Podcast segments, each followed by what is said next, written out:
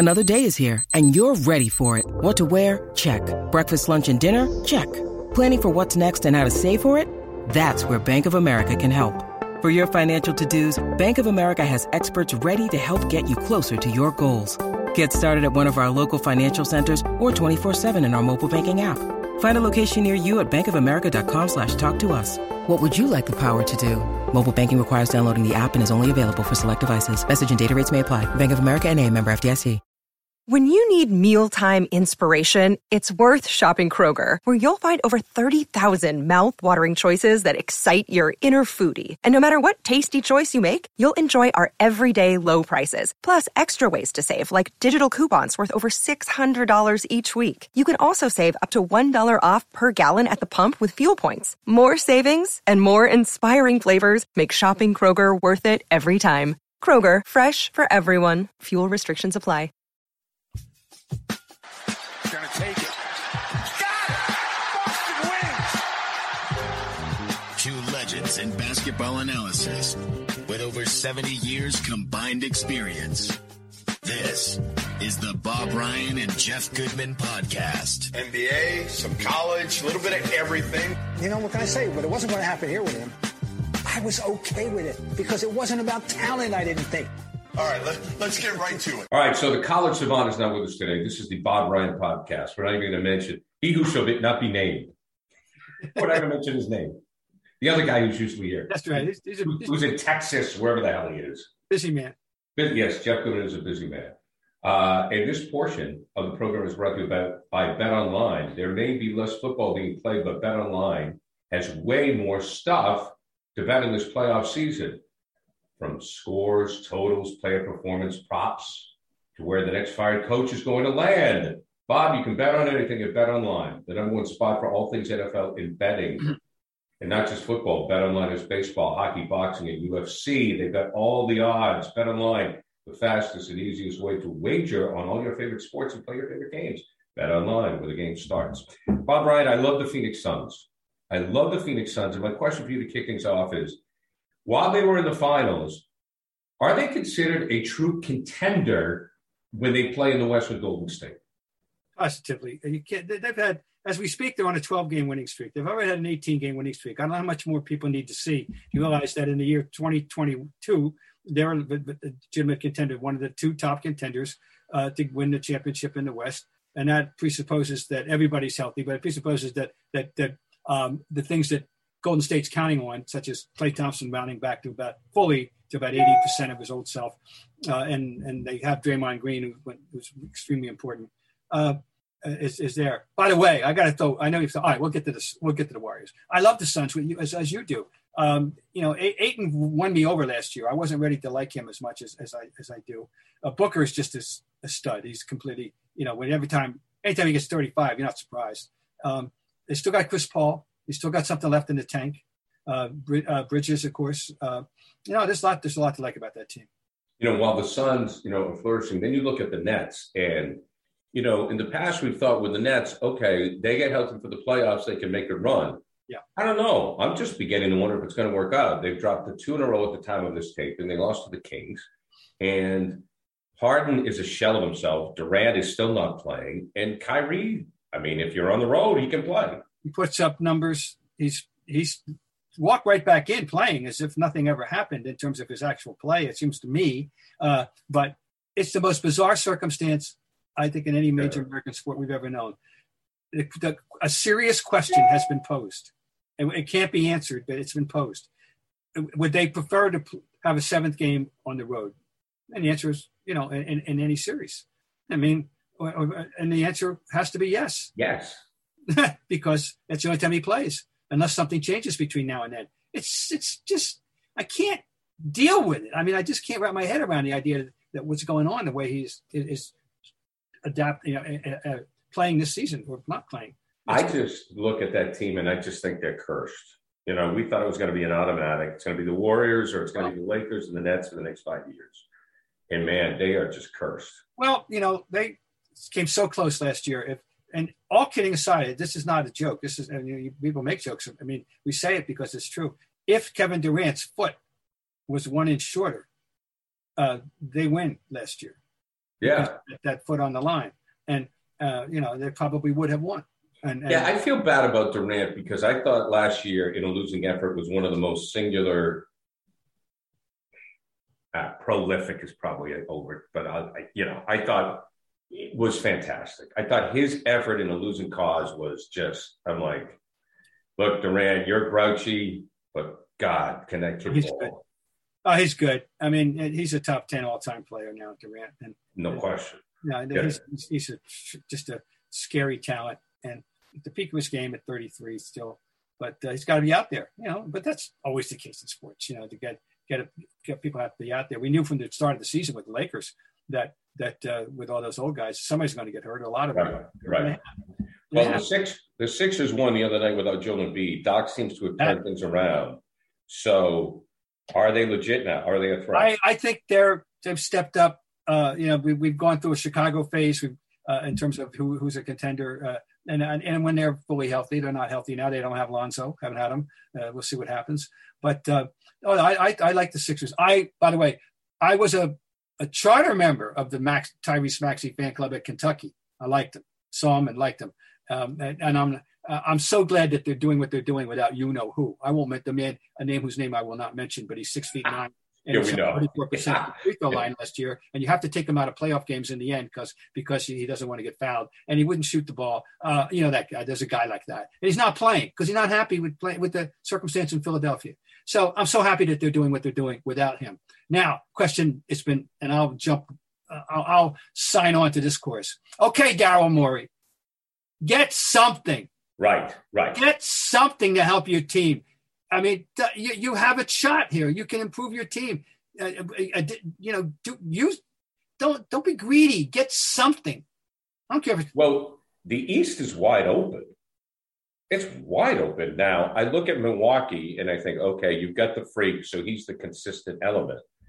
But it's wide open because you don't know what's going to happen with Brooklyn, no. Chicago. it- You just may raise the issues. The, the thing is flipping wide open. And by the way, if Miami gets healthy at, at, at the right time, they they're in that discussion. So Right. you can- you know, because that was not the Miami team that you know, that they that they should have. Now, but Philly is in this discussion now. I think Embiid. Oh my God, the number he's having. You know, everybody said MVP. He's having a phenomenal year, and uh, uh, very nice that they could win a game without him. But but um, he he's a you we know I know one team that can't handle him. He plays in Boston at TD Garden. You know, Yeah. he, he kills them. They can't they can't deal with him uh, right now. Once upon a time they thought Horford is there, but no, they, they can't deal with him. Well, what frustrates me is when people say there aren't, you know, the league isn't about the big man anymore. I go, well, no, when you get a good big man, there is. See, I've been saying that if the guy's right guy shows up, you know, it's not about the big, the conventional big man, except that except when it is, and and uh, Right. you know, really, yeah, it's it's, it's true. Um, so, and he's he he can play the, the old fashioned power post game, and he can and he can step out and he's a modern, very much a modern guy, you know, uh, as as as of course is Jokic and. And, and a few others of those European big men, but but uh, Embiid, uh, uh, he's he's he's a scary dude. That guy.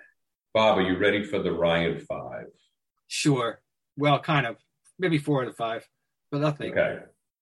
Uh, no, the first one is best quote. And what I mean by that is not the actual quote, but the player, when you would go into a locker room, you would go, that's my guy. There's one guy that uh, in my time, uh, you know, from 69 until uh, retirement, 2012, official retirement, that was, I call that there's only one guy I, I labeled as the conscience of the team at the particular point in time with when he played for that team. And that was Paul Silas. He, he was a, a, a candor, uh, uh, just insight, uh, fearlessness. Uh, you know, um, Paul Silas would be. Now there are other fun. Kevin McHale was relentlessly quotable, and and the thing I always thought was fun for us as writers about McHale is that he'd come up with these analogies and metaphors, and they always were right. They weren't stupid. Other people try and they failed. He didn't fail. He got it right. He got the metaphor right. He got the simile right. You know, it was uh, he was amazing. He was he was fun. Um, but Paul Silas would be my guy as uh, as the, uh, uh, the, the, the unfailing. Now, as John Havlicek, it's funny because as, as as time went on, he got he got more and more. I don't know how to call it mirthful. Uh, he loosened up more and more. There, he was a a, a much more uh, sort of uninhibited, fun-loving guy by the time he retired than he was when I first encountered him in 1969. But but Silas was unquestionably the the most uh, forthright person that I dealt with. Well, you know, 17 is my favorite number for a reason. I mean, John Havlicek always it was the greatest thrill of my life. And after after being in sports for a long time, you know, meeting athletes that never was a big deal. I mean, I I, I just like you meet guys and you're like, oh, you know, whatever.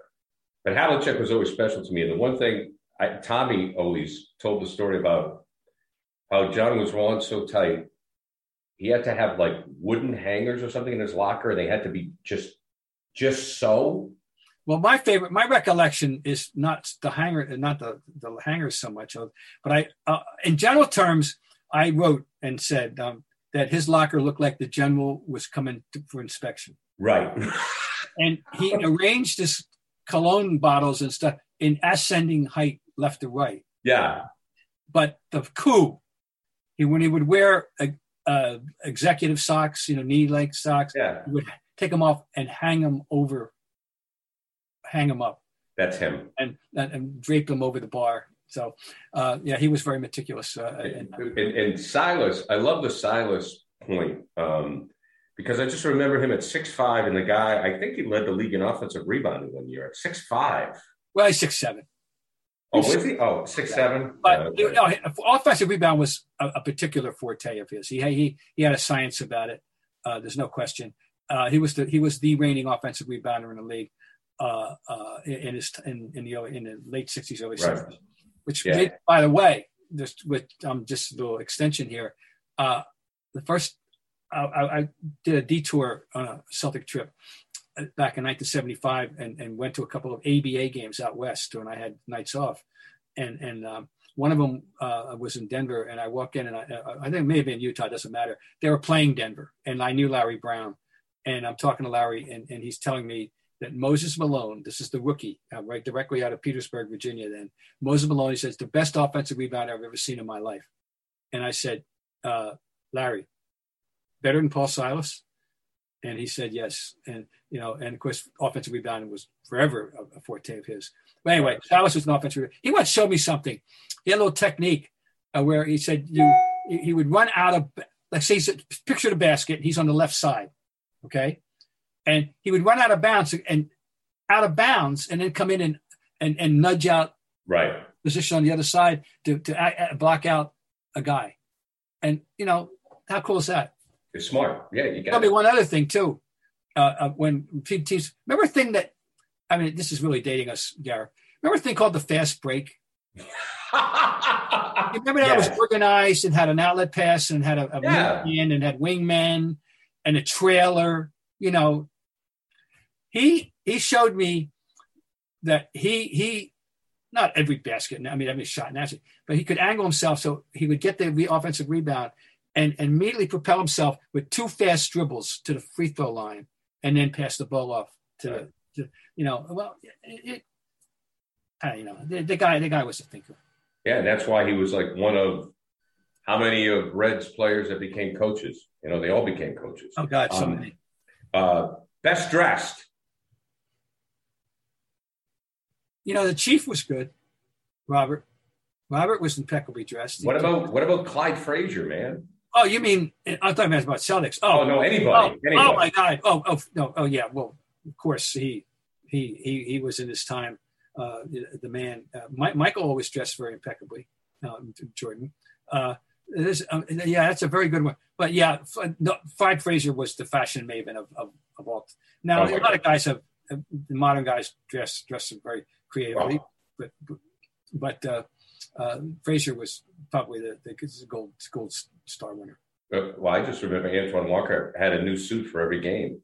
Wow, that's a lot. That's a yeah, that's it. And and, and I think uh, Allen Iverson had a new what sweatshirt maybe for every game or something. Yeah, and that's and and I think that's why poor Antoine went broke. Okay, yeah, these are for anybody, Bob, in your career. Okay. Um, most, you know, when I say most underrated, most unappreciated, most underrated player. Well, I think in as history goes on now, uh, I, I'll put it this way: the most forgotten great player is was Andrew Toney, and it, it, it, it was a comet that flashed across the sky, and his career ended premature, prematurely due to not one but two bad feet, two two two irresolvable issues with his with his feet.